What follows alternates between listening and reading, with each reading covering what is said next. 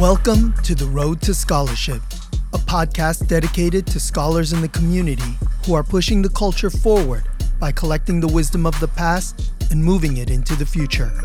So please join PhD candidate Maurice Robinson, aka PhD Rich, as he dialogues with intellectuals on the road to scholarship. Yo, yo, yo, yo, yo, yo, yo. Welcome to another episode of Road to Scholarship. I'm your host, PhD Rich. And you already know, man, I got two wonderful scholars with me today who are going to enlighten us on the subject matter they have chosen to commit their adult lives to. So I want all my listeners to tune in and really enjoy what we, um, the knowledge and wisdom we're going to share with you guys today.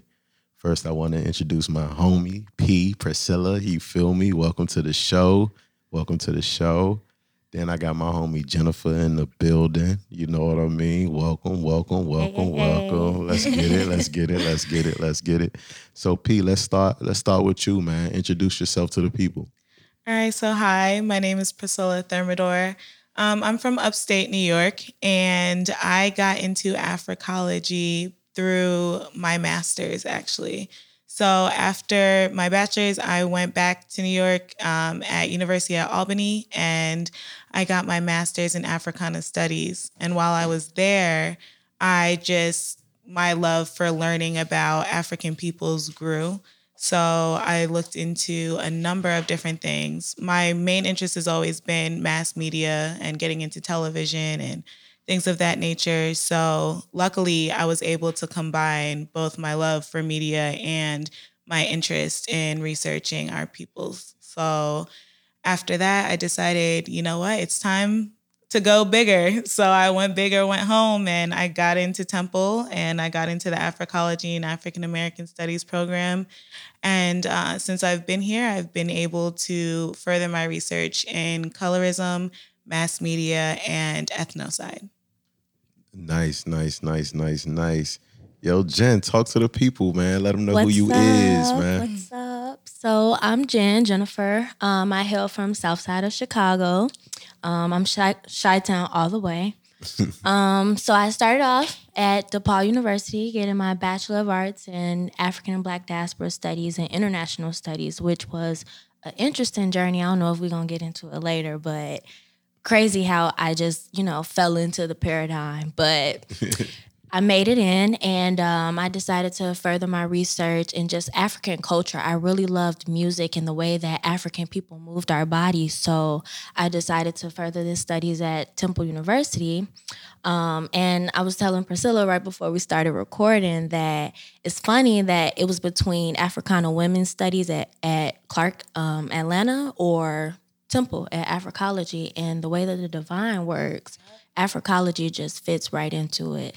Um, so in my studies, I focus on pleasure, not in the erotic or a sexual way, but pleasure in the way that we feel good, the way that is intertwined in the joy and pain of life. You know, that maze song. What are you gonna do without, you know, the two? And it's it creates balance. What I've learned at Temple is it's that Maatic, you know, principle of balance in our life. So how do we create pleasure? How do we, you know, survive in this moment and still feel good about ourselves, still live a satisfactory life? Yes, yes, Um, yes, so yes, yes. That's my studies. Okay, that's super dope. That's super you. dope. That's super dope. Now, P, you said some big words, man. I did. Colorism. What was the last word? Ethno. Ethnocide. Mm, I haven't heard of Ethnocide. that before. Yeah. You gotta, you gotta enlighten us, man. Enlighten us, enlighten us. Just get into the, you know, the meat and potatoes of the things that you're studying right now, because all of those different things sound very interesting. Yeah, so I mean, colorism, I feel like, is a pretty well known notion. It's essentially the idea that light skin is more valued or holds some sort of greater value than having darker skin, right? And then when I look at mass media, I look at how the perceptions of black men, women, and children are portrayed in different television shows and different documentaries, sitcoms, etc. And then I actually just recently introduced um, ethnocide into my research because I was going with menticide, meaning that the our brains were being killed and through these messages that were being delivered through mass media. But I found that it's more connected to ethnocide only because it's our ethnicity and I feel like it's literally killing us as a group of peoples. When you look at colorism and the outward outwardly effect that it has it's not just like oh i want to be lighter because i want to be more beautiful but there's job opportunities that are affected by this housing opportunities education just a number of aspects of our life that are generally affected. And with the increase of colorism, we see the increase of mixed race fetishization, we see the increase of skin bleaching, and all of these things impact the Black race with I'm speaking specifically to the American community, but we do know it's a global issue, right? So, but all of those things impact the Black community. And it's essentially killing us off because we're so concerned with A, race mixing, B, skin bleaching, trying to find a way to lighten our hues as opposed to just embracing our hues. So that's like the the bulk of what I got. So It's far. quality, quality, quality. Yo, that's deep. Psychoside. I've Yeah. never heard of that term, and it just blew my mind because Yeah. that's no psychoside. That that makes sense. How the way Okay, like two ways I'm approaching this. I think of in mass media the way that it's always, you know, the dark skin and the light skin friend. Whether it's men or women, I'm thinking of Martin. I'm thinking of Yeah. on the Proud Family. Whether it's animated or not, there we always see this this this image of just the way colorism plays in relationships and how one may be the aggressor or one may be you know maybe timid or not able to be outspoken like the dark skinned person maybe. right, Um, absolutely. and then the other way that I'm thinking is that children are internalizing this. And, you know, at age seven, children, that's when they really start to see themselves in the world. And I could just imagine the way that animations can exploit that for African children. And, you know, when you your household isn't, you know, encouraging that that self-promotion of, of identity or you know your school if you're not in a predominantly african community or if you're just you know one of many um one of many but also lost you know Yeah. it's just it they're internalizing it and it makes me kind of worried about what type of images are we bringing and promoting to our children so Right. It's very important. powerful and even if like i mean children is something that i discussed um uh last year but like if we even look at the things that we watch like with netflix and hulu like we have the ability to choose what it is what type of content we're subjecting ourselves to but even in watching P Valley, like as a person with my lens now, I could see the colorist uh, stereotypes that were being placed. Like the main stripper, the bottom B, right? She was the dark skinned girl, but she wasn't really that respected. Like in comes this light skinned girl, now she's about to take the show. It's that same stereotypical of trying to pin black people against each other based off of our hues. And I just I feel like it's something that needs to be addressed. So Definitely, definitely, definitely, because then it becomes like a representation thing. Like where if I want to represent black women, I feel like I have to have a light skinned woman. I have to have a brown skinned woman. I have to have a more uh, a darker tone woman. Like I have to hit all of these things versus if I'm a darker woman and I see a light skinned woman of my same ethnicity, you know what I mean? I should be able to feel represented seeing that.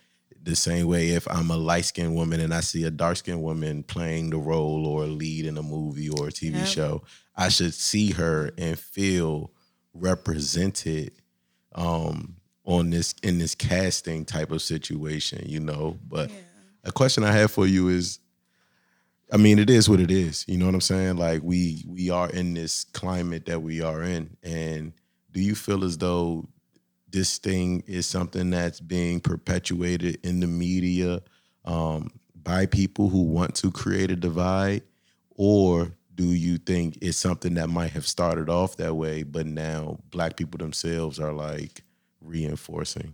I think it's both. I think that in the beginning, there was a lot of obviously we already know this is uh, we're living in Eurocentric standards, right? So I think in the beginning it was widely dominated by white people, which it still is, but now we do have some more creative control. I think that in the beginning it start that's how it started out, but now we have black people who are trying to keep along the grain so that they can be successful. It becomes an individualist mindset as opposed to a collectivist mindset. So if we're looking at the fact that, oh, well, Kenya Barris, I want to be a, a, very accomplished creative. I want to have all these shows on Netflix, et cetera, et cetera.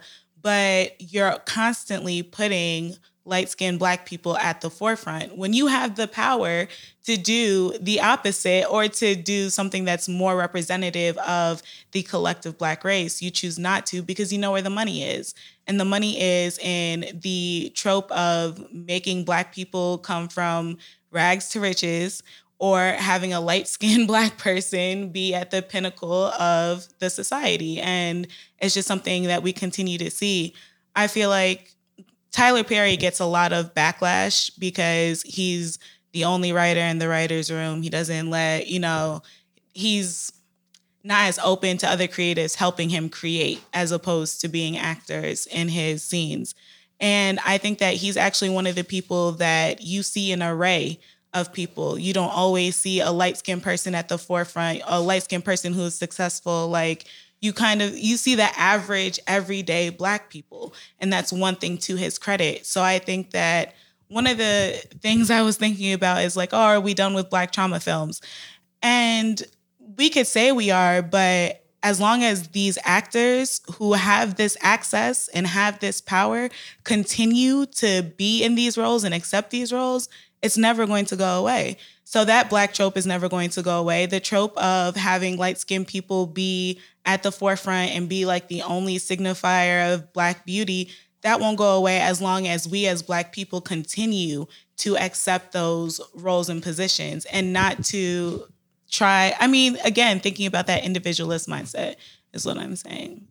I'm like rolling my eyes over here because, like, when you mentioned Kenya Barris, he's one of the like main proponents of diversity in film and media. And yeah. I feel like people in those roles in those diversity identity po- political like um settings i feel like they're the the most you know black people that are pushing this agenda and yeah. are the most disoriented from what's the actual purpose of you know why they have this position and what are they going to do for the black image. And it just it's kind of disgusting for me. Like seeing the blackish, the mixish, the grownish, that yeah. that trilogy or whatever, because it's not the best representation of I guess black American culture. I feel like it's so whitewashed. I feel like it it's it's muddled down on what's really the purpose of our people and it's fake. It's super fake. And I maybe my own personal bias against Tracee Ellis Ross, but I feel like every position that she's in, she's always putting on this mask for just outside world and it's never genuine to what actually is her her role in in in any of her um as a character well, the thing is, like, also, we've all heard the saying, all skin folk ain't kinfolk, right? Yes. yes. So I think that becomes very important when we look at the role of creatives and the role of actors in the world of mass media, because when you have someone like an Octavia Spencer who played a maid in The Help, she says, Oh, I'll never play another maid again unless essentially the money's right. Mm-hmm. So it's like if they can buy and sell us our talent. They were buying and selling our bodies before. Like it's really no different. So I I agree 100% and I think that somebody else like with you mentioned Tracee Ellis Ross, mm-hmm. Mara Brock Akil, she's like the creator and producer for a mm-hmm. few shows that Tracee Ellis Ross was being in. Mary Jane, um the half game. and half, right? Oh, the game. I it might have been half and half too, but yeah. yeah, so for a number of shows, but even in and even in those shows where she would raise like big feminist like issues, she wouldn't necessarily address black issues as strongly as she should have Or if she did, it was very stereotypical, like having being Mary Jane. That was one of my favorite shows because I was like, oh, I could identify with her. She's a brown skinned yes. girl. Like she's powerful. She's this, she's that. But at the same time, she was hypersexualized. She was made to have this uh, superior complex because she grew up wealthy. All of that is stereotypical. Yep. So it's like, can we just get some regular black people to do some regular black people stuff?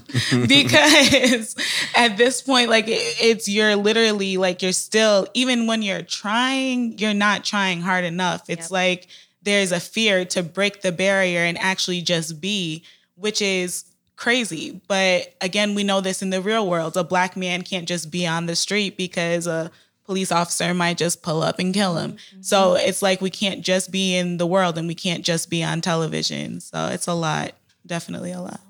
That's a real. That's definitely something really, really important to take in because whenever I hear things like diversity and terms like that, um, it You know the agenda. uh, Yeah.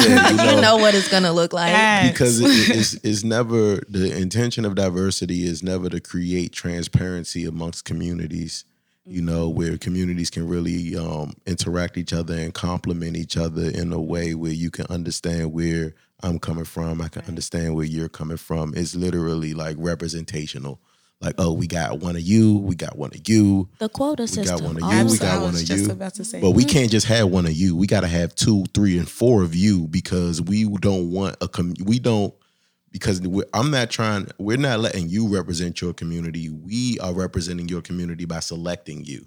Right. So because it's a- the new politics. exactly, Yeah. so I'm just not about to select one black woman. I got to select a couple of y'all yeah. because I'm representing y'all in this film, in this TV Mm-hmm. show. So when y'all see it, I need y'all to know like uh, it ain't just one of y'all. We need a few of y'all because y'all ain't the same person. yeah. You know what I mean? Like I don't need to have a brunette and a blonde. You know, I don't need to have this and that because I'm not really tr- interested in representing a divide in that community based mm. off of these components. Mm. But for this community that I'm representing in my quest for diversity, I'm going to create divisions by the different people I bring in to show like this is this is this is the differences within it. You know what I mean? Yeah. Like and that's something that's super super problematic for me. It's always problematic me with for me whenever I'm interacting with any kind of media, whether it be movies, whether it be um, TV, whether it be music videos and things like that. Like that's something I'm, I'm definitely keeping in mind. You know, definitely. Thank you for sharing that. You- you know what I mean? real. That was some, that was some deep stuff, man. That was some deep Yeah. stuff. An- another thing that we do on Road to Scholarship is we offer a bibliography mixtape at the at for the show in the description. So if you don't mind, you know what I mean, share a couple of your readings, you know what I'm saying? And the people can really get into terms like ethnicide and things Yeah. like that, you know what I'm saying? I got you. That sounds good. So let's transition into. Jennifer, you know what I mean? Yes. Like pleasure in the body. I can see some correlation between um, the two things that you guys are talking about. Can you would you mind explaining Yeah. your Um, and it's so nice to hear you speak about your research too, because like you. when you talk about making Black trauma films, I think that that's something we should continue to do because how are people still enjoying life and still making it over? That's that's the part that we need to see. That's the encouragement that we need to see.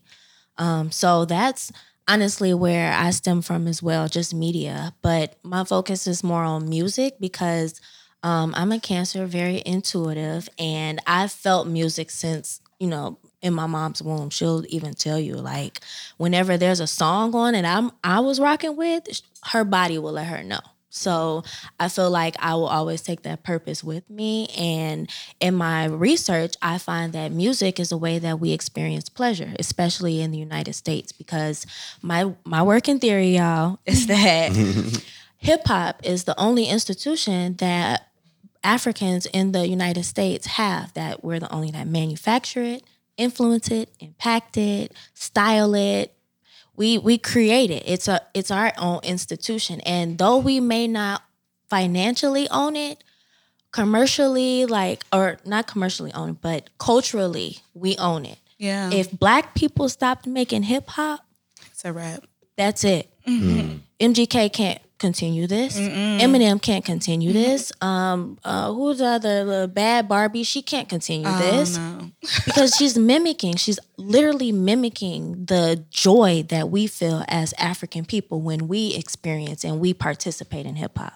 So that's that's always been my focus since high school. Um, I did my senior thesis in high school on Beyonce and the impact of her work. And um, it was a com- um, a commercial she had for fragrance Heat. Um, I love the fragrance. It was sexy, it was beautiful, and it was so explosive, like politically, um, like um, across the world. She was banned in Japan, the UK, Brazil, Africa, like countries in Africa. It was crazy. They wouldn't they wouldn't produce um, the commercials that she shot. They wouldn't air them, nor would they like sell the product or her music for like two years. And I noticed this in high school. My this was 2014. I noticed this in high school. I was like, what what's wrong with Beyonce? She just showing some sexy skin. She's just flaunting her shoulders and maybe a little ankle. But apparently that was such a big thing. And that was really my first jump into why do we as African people, as black people in the United States, why do we feel this is okay and others don't? Mm-hmm. And I've just been building on that. In undergrad, I studied Cardi B. And that was the most Period. exciting time of my life because it was at the start of her career, right? I love Cardi B because not only is she a hood girl, like straight from the barrio. There's mm-hmm. no there's no taking her out of that element. But she had this drive that is different than what I saw in Nicki. It sound different than what I I found in in like Lil Kim and and Foxy Brown. As controversial as that is, how people love to make that like, Connection. yeah, they try to do a timeline on African women participation in hip hop, and there's no real timeline. Mm. E- Each woman has brought something different and it being 10 years after Nicki um like literally emerged in hip hop, I found something special in the way that people embraced Cardi, in the way that she used her voice. And um I started studying the way she used her hips. And I was like, wow, people are like really really like focused in on on this sexy woman. And what I found in Cardi B is that it wasn't just what she was doing but the way that she was doing and the way that that that essence of her sexiness brought the crowd. And once she grabbed them it was like a um a spell almost almost mystic almost. And she used her voice to not only push for better like reforms politically i guess in democratic party but also inform her audience that shit is not can i curse on here uh, It's cool. It's cool. We we gonna bleep it out for YouTube.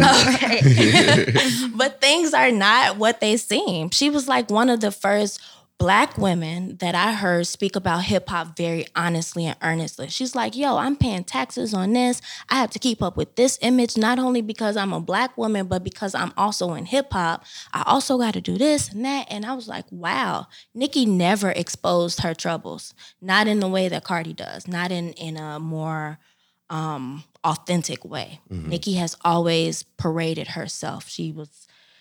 I don't want to get into her too much, but I mean, I think that's a valid point. Just Yeah. thinking about everybody else and Drake is having problems at Young Money, Lil Wayne Mm-hmm. is having problems at Young Money. They all notable, but you don't hear much from a Nicki. no, and she's very private about that. And I understand it's it's a specific move, a specific choice, but it really doesn't do much for the people that are coming up. Nicki has not mentored anyone.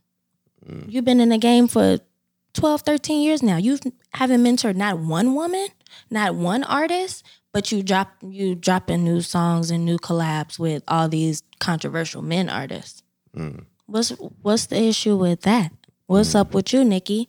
No offense to Nicki because I love her and I will rap every single song that she has you'd say that. but it's just the truth and it's the difference that i saw in cardi and then now i have meg who i saw literally create a campaign for a black women we've never had a campaign for black women in hip-hop megan using the hot girl stallion like trope and campaign because I, I call it a campaign not a movement not a hashtag. It was a campaign for women to step into their sexy and be confident and also not let men run down on you. If you want it go get it. If you got it you have it. You you've earned it. And um, I think that's you know, something new that we can all kind of take from with Hot Girl Summer and you know the Hot Girl campaign. Yeah. Straight up. I mean, I would say I agree a lot with everything that you were saying, and I find it very interesting. A part of me wonders, though, if Nicki is so closed off because of uh, we was just talking about colorism and perceptions. Like, I wonder if she feels like it has to be me or nobody else. Like, and that's it's sad Yeah. that we have to be in that position constantly where we're mm-hmm. thinking well if i do good for the community or i do good for somebody else it means my spot is taken because like maurice was saying there's all, literally i need one two or three of you guys i can't have too many can't have too little like this is what i need so uh, a part of me wonders if she feels like well if i give up my position then i'm I'm, I was about to curse, but I'm like basically I I messed myself up. Yeah. You know what I mean? And then like with Meg the Stallion, I absolutely love her too. I agree with mm-hmm. what That's you were saying. friend. Yeah. Best friend, I know you out there. the only thing about Meg the Stallion that I I didn't like though is because I didn't feel like it was a black woman campaign. I felt like it mm. was a quote unquote woman of color campaign. Mm. And A, I hate the term woman of color. Say that. But We're beyond colored at this point. Yeah. and B, I'm like, I I don't see why we can't just have something for ourselves. Cause that literally was the perfect moment and the perfect time to have mm-hmm. something just for black women. Yeah. And I felt like it was for any woman who wasn't white. And I was like, man. But I do, I agree. I hear where you're coming from. And I feel like that's a great perspective. Like I think it's super dope. And I'm excited to learn more about your stuff. I Thank really you. am. Thank you. Nah, that's real. That's real. That's real. Just thinking about that specific, specifically when you were talking about Cardi B and like, you know, hips and voice and all of these different things, it get me to thinking about communication in a lot of ways and the modes of persuasion. You know what I mean? And the available means of persuasion and what is effective communication, what is effective persuasion. Yes. You know what I mean? What um, not in the sense of like a Aristotle or anybody like that, but kind of in that vein. Um, I'm thinking about the idea that I used to teach communications at uh, Bowie State University, one of my first alma mater in undergrad.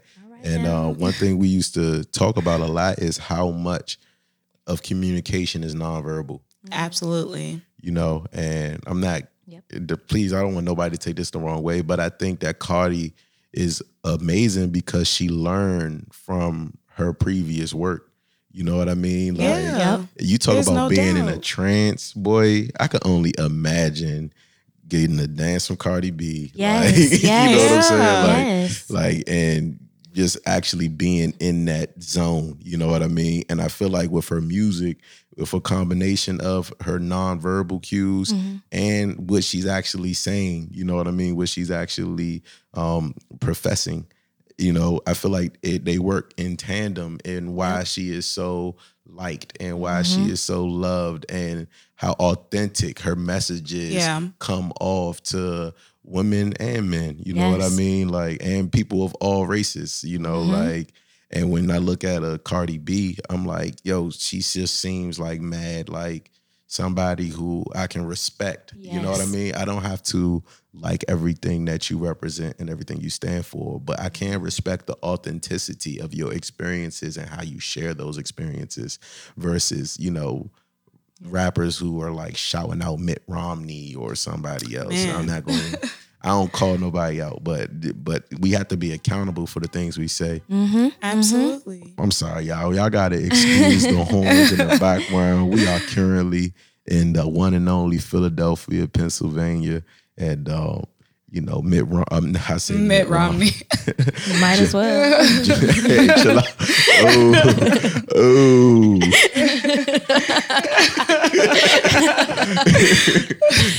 and Joe Biden just won the presidential election. Y'all Uh, did that. Yeah. You know what I mean? So, you know, they turned up out here, you know. But um, yeah, just thinking about that authenticity, you know, which is the antithesis of the like. Oh, all right, we're not gonna get into that. But just The thinking, fancy words. right.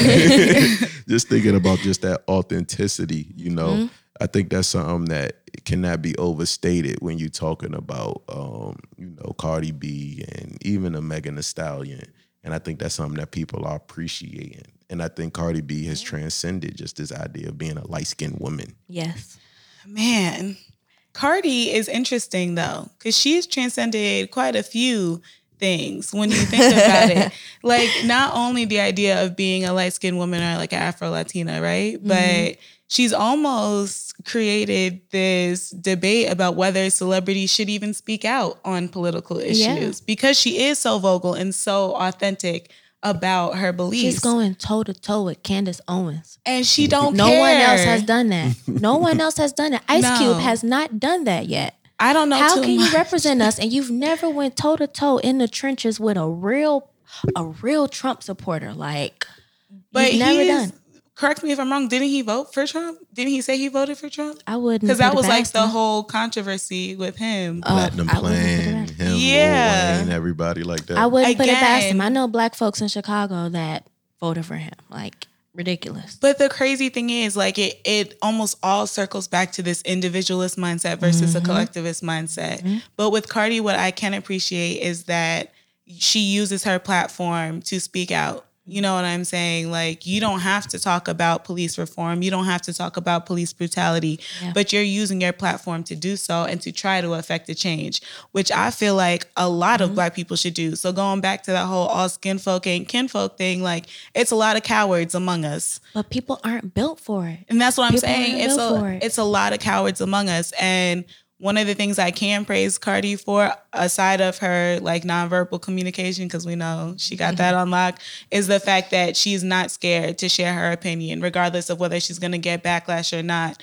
She is uh, okay with being her authentic self and speaking her mind. So Absolutely. And actually, just to like connect this, in 20, 2018, she had an mm-hmm. interview with i-D magazine. She was on the cover of i-D.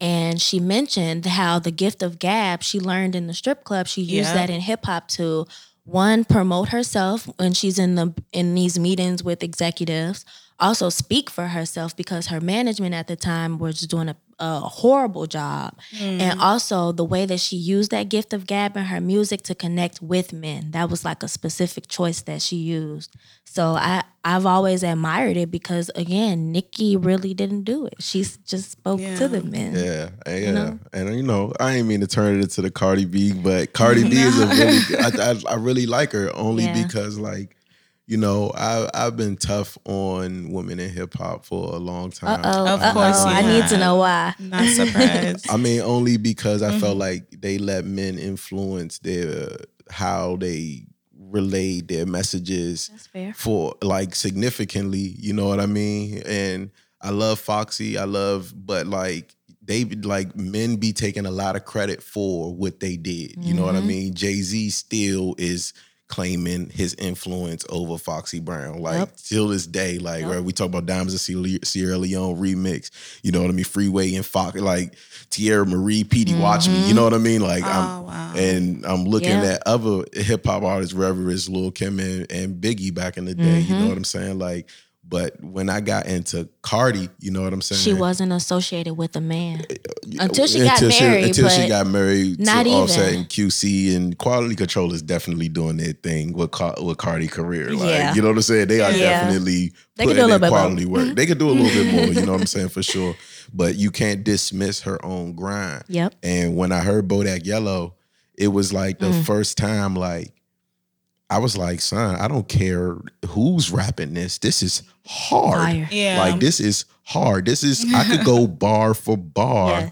with this song. Like, and that was something significant for me in particular. You know what I'm saying? Because she didn't sacrifice none of her, none of her womanhood in the creation of a very hard street hmm record, and that was something I appreciated. She brought you into our world. Yeah, she I brought men appreciated into that. our our enjoyment. You know, of life. I agree with you both, but I don't want to knock Foxy and Kim and them too hard because the time has changed. There's no knock They, though. you know what I? Yeah, I'm just, you know what I'm saying? Because I'm Mhm. like, I hear what you're saying and I agree a thousand percent. But like the time has changed, and she came in at the perfect time. She did not wait too long, and she didn't like get in too early. Like Cardi literally dropped at the right time. And I feel you don't think She so? No, should I'm have with dropped you, four I'm you. years earlier. I put that on everything. You said she should B have? Volume One, yes, she should have dropped in 2015. She should have been big in 2015, 2016. I don't I know. respect Bodak Yellow, but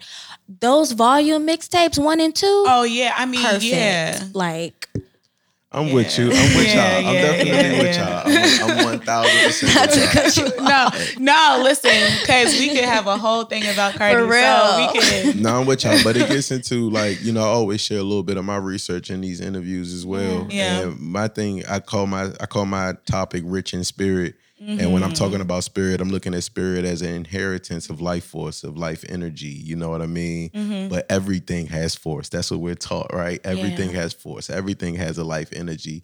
Even inanimate objects, even tropes, even concepts, even rap songs. You know what I mean? So like just making that connection with Cardi B and you know Foxy and Kim and Trina and you know what I'm saying because we, we can't leave out Trina at, At all. all. You know what I'm saying? Yeah, I'm she not- held the South down for a long time. you know what I mean? But it's just like um, I talk about one one example I talk about is buildings. You know what I mean? Like you'll see a building and you're like, oh, that's a very tall building, wonderful building. But then the schematics for that building comes from you know another building. you know what I'm saying? Like it's an advancement of another building that already existed. You know what I mean? Like even if they're trying to do something differently from, they're going crazy. Yeah, they yeah, are. what is this? Is this a Trump rally? Nah, No, they were they throwing up the happy. peace sign. I think they were good. Oh, yeah, they good. They Yeah. happy out there. The Look, I see, happy. I see other arms out the window. Right, I don't know what wasn't to too think. sure, but I saw the peace sign a couple times, so I'm like, oh, real, okay. real talk. Shout out to Philly, man. Okay. But just seeing the continuation and the fact that we're all building on something, and you, we all dealing with a force that existed before us, and how we handle that force. Well, Some people will call it a platform, but I look at life as a platform. You know, this is a platform that was created for us by our parents, our grandparents, and their parents before them. Yep. You know, I say that life is a is a movie that we star in, we direct, we produced, we cast. You know what I mean? We choose the people that are going to be around us. We Yeah, choose the people like who we're going to privy into life with, you know? And Mm-hmm. um yeah, that's the one thing that I'm enjoying about just listening to you two guys talk about with um colorism and and ethnocide. I love that term ethnocide. Right? I'm gonna be saying that all day. Ethnocide. You know what I'm saying? And, and even with this idea of pleasure, you know what I mean? And this idea of trauma in media. And I wanted to get back to that. You know, you said that there is uh, there is a utility for trauma in media. Could I you expand so. on that a little bit? Um, you know, like you said, we have a purpose and it's normally built from the things that our ancestors have experienced, you know, things that have been poured into us. And if we haven't seen people making it over, then slavery was a choice. That's mm. how I feel. If we haven't seen the struggle, if you haven't seen the steps, the strategies, like one thing I enjoy about Martin Luther King Jr. and all the movies around the civil rights movement is that the liberatory theology and the strategy that they used, it was so powerful that that's something that we need to harness. Mm-hmm. Because Black Lives Matter right now doesn't have that that groundedness that moves us forward. And as radical as they want to be and separate from other movements it's it should be a continuous thing. So Right. when we see these movies about um, you know birth of a nation and when we see uh, 12 years a slave those movies are important to the way that we experience, you know, success, I, I want to say, or victory, or just those moments where we actually feel victory. You know, we need to see that and we need to internalize it because I feel like we'll be lost without it. We'll, we won't know what to do. We won't know how to act, how to Yeah. behave in the world. Yeah, I'm with you. And for me, it's definitely, I don't know. I feel like I, I'm in a tug of war for it. I feel like us being in the department, we don't necessarily need it, right? Mm-hmm.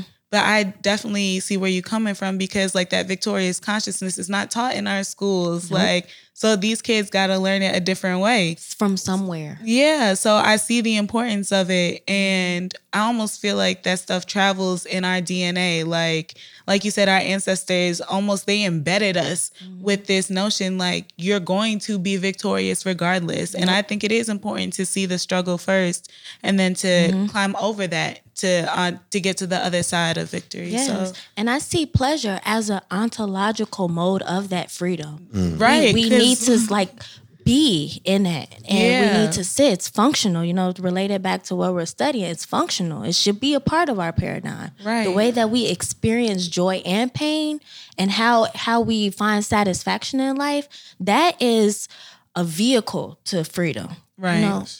Or to our liberation at least freedom is a vehicle to our liberation shout out to professor Bayyinah Bello from Haiti uh, she said that. She says that freedom is the vehicle to our liberation. So if we don't even know what free feels like, if we haven't mm. even experienced the freedom of just like, you know, yeah. getting home and taking your shoes off, seeing your beautiful family, like right. eating a good, delicious meal, playing a good game of spades, okay. like feeling some music. If we don't even know what that is like, if we're just pessimistic in life, we will never be liberated. That's yeah. real. That's real. Yeah. And when we talk about our paradigm for people who might be listening for the first time, we're really talking about an Afrocentric paradigm.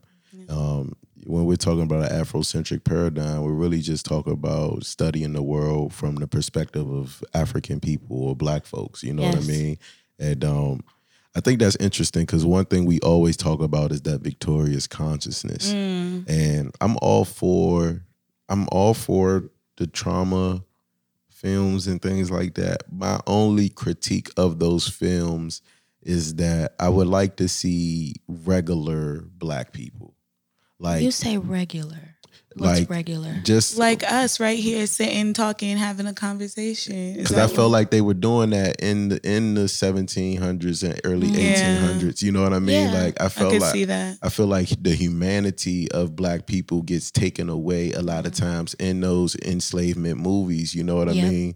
Where black people mm-hmm. get defined as slaves and the um, beauty or the pleasure of their story is their ability to overcome existence from their white CEOs of the plantation. Yeah. And that is my biggest issue sometimes when I'm watching those films is that like I want to see somebody who is living on a plantation come home, see their family, you know what I'm saying? Play some good space. Twelve years slave. You know what I'm saying? I I never I, am gonna be real, like, and a part of my my critique is really um biased because I don't watch these movies. Like mm, I stopped I stopped watching these movies like uh, probably about five years ago because you know they they they're cool but like i feel like i'm dealing with modes of oppression now i'm dealing with different mm-hmm. forms of resistance in my life now but I'm also on a mission not to let those things define the trajectory I take in life. Yeah. Mm. And I feel like that is a mentality that's always existed between men and women in our community. Mm. And I would really like for, you know, somebody who's a creative in film, you know, to really bring that out, you know, for the enslaved Africans of that mm-hmm. period, just like the everyday lives and the victorious stories that happened in those everyday lives that people would find entertaining. Like, give me a give me a movie about an enslaved African that don't got nothing to do with enslavement. Mm. Like, mm. give me one of them. Give yeah. me a movie set in the seventeen. me either. It's so hard, bro. Like, it's so hard. I'm Maybe. Just, mm, nope. Nope. Yeah, I was like going in my head. I'm like, nah. Nah, that definitely had You're that right. component. Like, like it's like that whole era mm. just is slave, working, hard. working hard mm. or or or somehow finding his maneuvering around this thing of slavery. Right. The bus just the metro bus just drove past going crazy over oh, Biden. Yeah.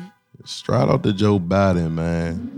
What is there a sign downstairs that says honk if with a peace sign or something? I don't uh, listen, I it's crazy. The energy is crazy. The energy is crazy right now, man. I wish y'all was here with us today. Going up. Going up right now. But that's something that I do yeah. wish, you know what I mean? Because I felt like pleasure is felt no matter what circumstance you you find yourself in. You know what I mean? You Maybe. find. I mean, people find pleasure in the wildest things, though. Like even people who are going through the worst situations and resort to wild, crazy Mm-hmm. Things, they are still in search for some form of pleasure in their life, regardless of what they're going through. And I want us to really start focusing on, you know, the the motivational forms of pleasure that African people and black people found in the worst predicaments that they ended up in in life, you know? And Yeah. that'd be my thing, son. And I'd be really, I'd be really like, I be man watching them like we when I be watching them shows and the movies, son. I be going through it like, like my soul be going through it. Like That's I be turning it off, son. Like And that that's the other thing about it. That's the other thing about it is like, yes, it's good, but it can also be traumatic as well. Yeah. Um, but yeah, it's I don't know. I almost feel like it's got to be a personal choice.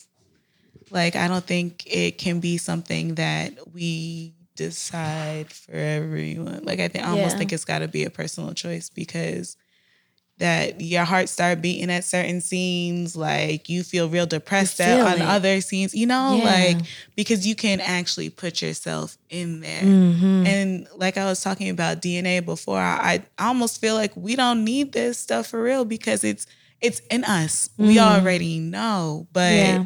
I don't know. I, I'm so back and forth about. I that. see what y'all are saying though. I'm Like so back and forth. I see you both need sides it too. to be balanced. You Yes. you want Yeah. balance in these in these movies because we know, like from our stories that we hear and the things that we feel, that it wasn't just hard work all the time. So I definitely see that you you want to see more balance in these enslavement movies. Like what what y'all doing when you get off work? You know, Yeah. how is how is Nana making you know the pot of stew of whatever we got today? You know, from the harvest. Facts. And even Yeah. like with the singing of the songs, like I know they took pride in them songs, bro. Yes. Like them work songs.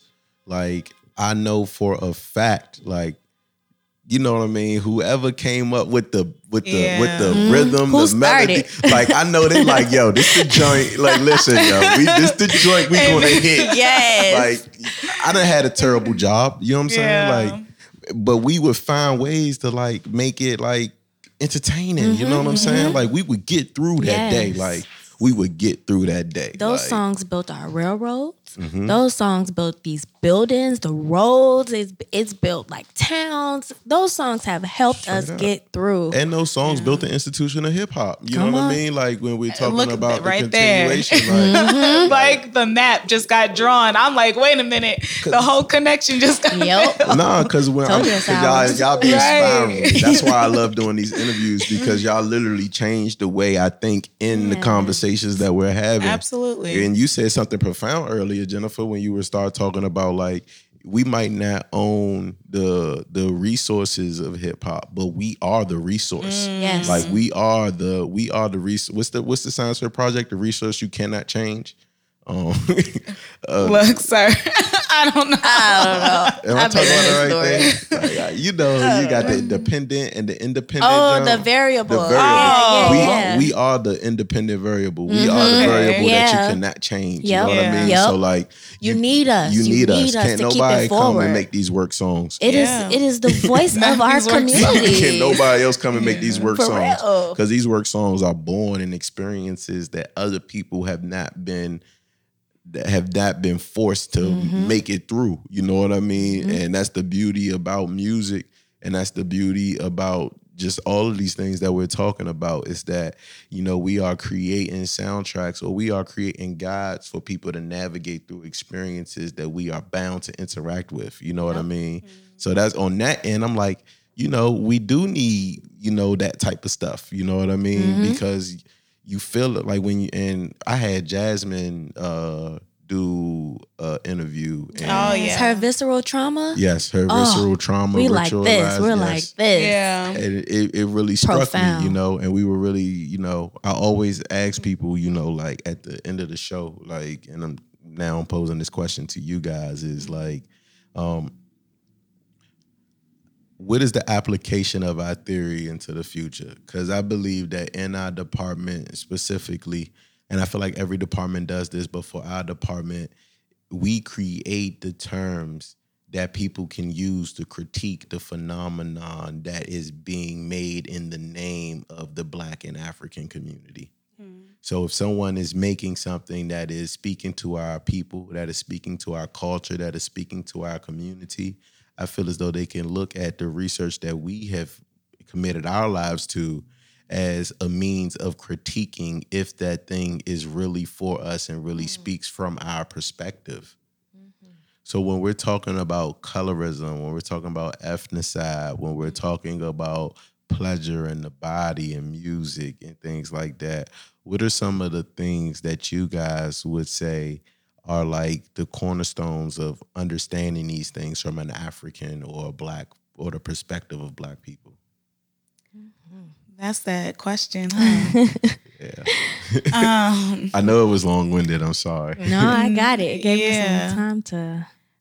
I, well, I'll I'll start. Yeah. um, as far as colorism and mass media goes, that Afrocentric lens is irreplaceable. It is invaluable. So, having African creators, people of the African um, diaspora, and having them create with the interest of Black people in mind is going to be consequential to ending colorism in media at all and ending it amongst our community.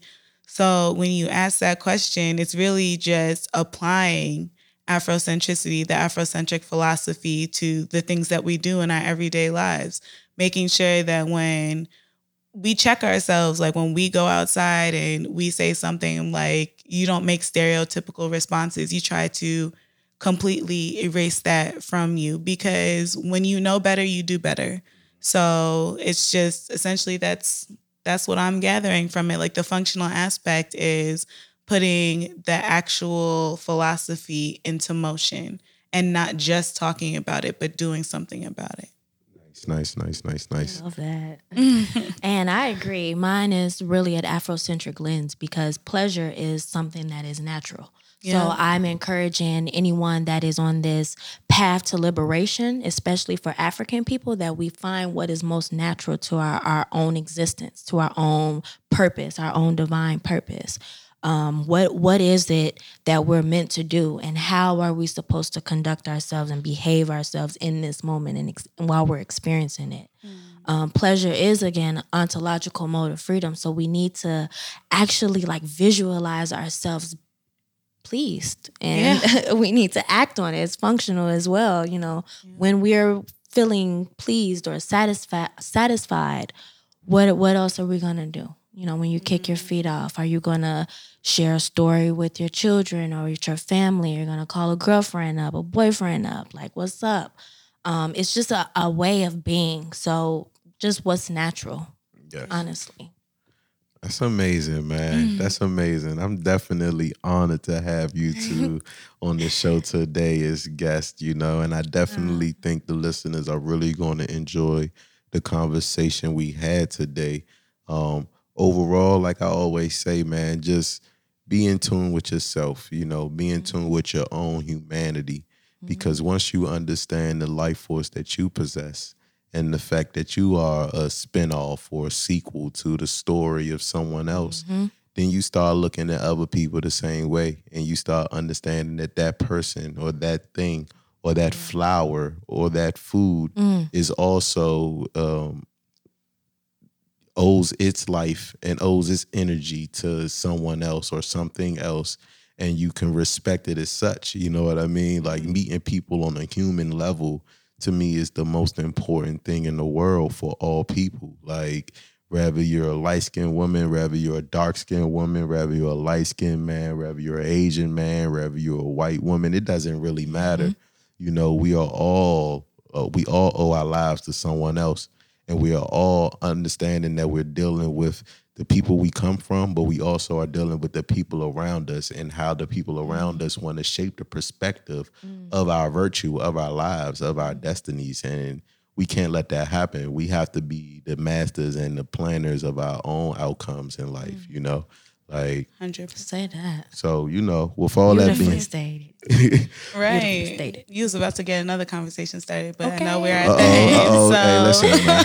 hey, listen, man. This thing owned by us, man. All right. This thing owned by us. You feel me? We talk for as long as we want to talk in this piece. You know what I'm saying? Like, No, I feel you. I was okay. So I was just gonna say that, like, while on my walk over here, I was thinking about like the power of manifestation, and I really consider that to be like a part of my personal philosophy. Like the idea of knowing that I have the power to make changes around me, and like you talking about that whole life force thing, it just got that ignited in me. and yeah. straight up, we are manifestors. Yeah, We have that energy already inside of us. Yeah. Up. It's just blocked. yeah, Straight up, straight up, straight up. I got another show we call Verily Verified. You know, coming from that Verily, Verily, I say unto thee. You know what I mean? Okay. And um, they they it was this powerful moment where um we were talking about one of the scriptures in the Bible. Don't give me the uh, quoting or you know, Okay.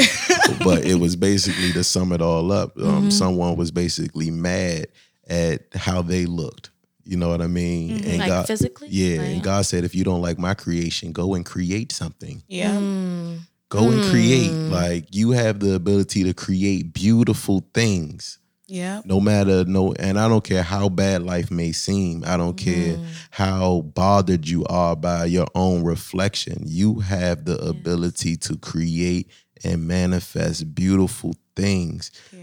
It's not always about the physical. Uh, it's, it's, it's really about the spiritual emotional and co- connection you have with your ability to manifest things in the mm-hmm. physical world. Like the physical world is more than what you look like. It's more than who you are. It's really mm-hmm. your connection with everything around you. Mm. And we are posted, we are made to be complementary pieces in the universe. Mm. And as long as we're focused on being complementary versus competitive, then it's nothing that's going to stop us from getting to the end goals that we have set out for ourselves. And with that being said, man, thank y'all again. Thank you. Thank you for This having dope. us. you know, and we definitely hope that the audience appreciates it. This is another episode of Road to Scholarship. Make sure y'all follow us on Instagram at the Rich Podcast Network. Make sure y'all check out the YouTube. Make sure y'all check out richpodcastnetwork.com. And you, we love y'all. We out, All man. that, all Peace. that.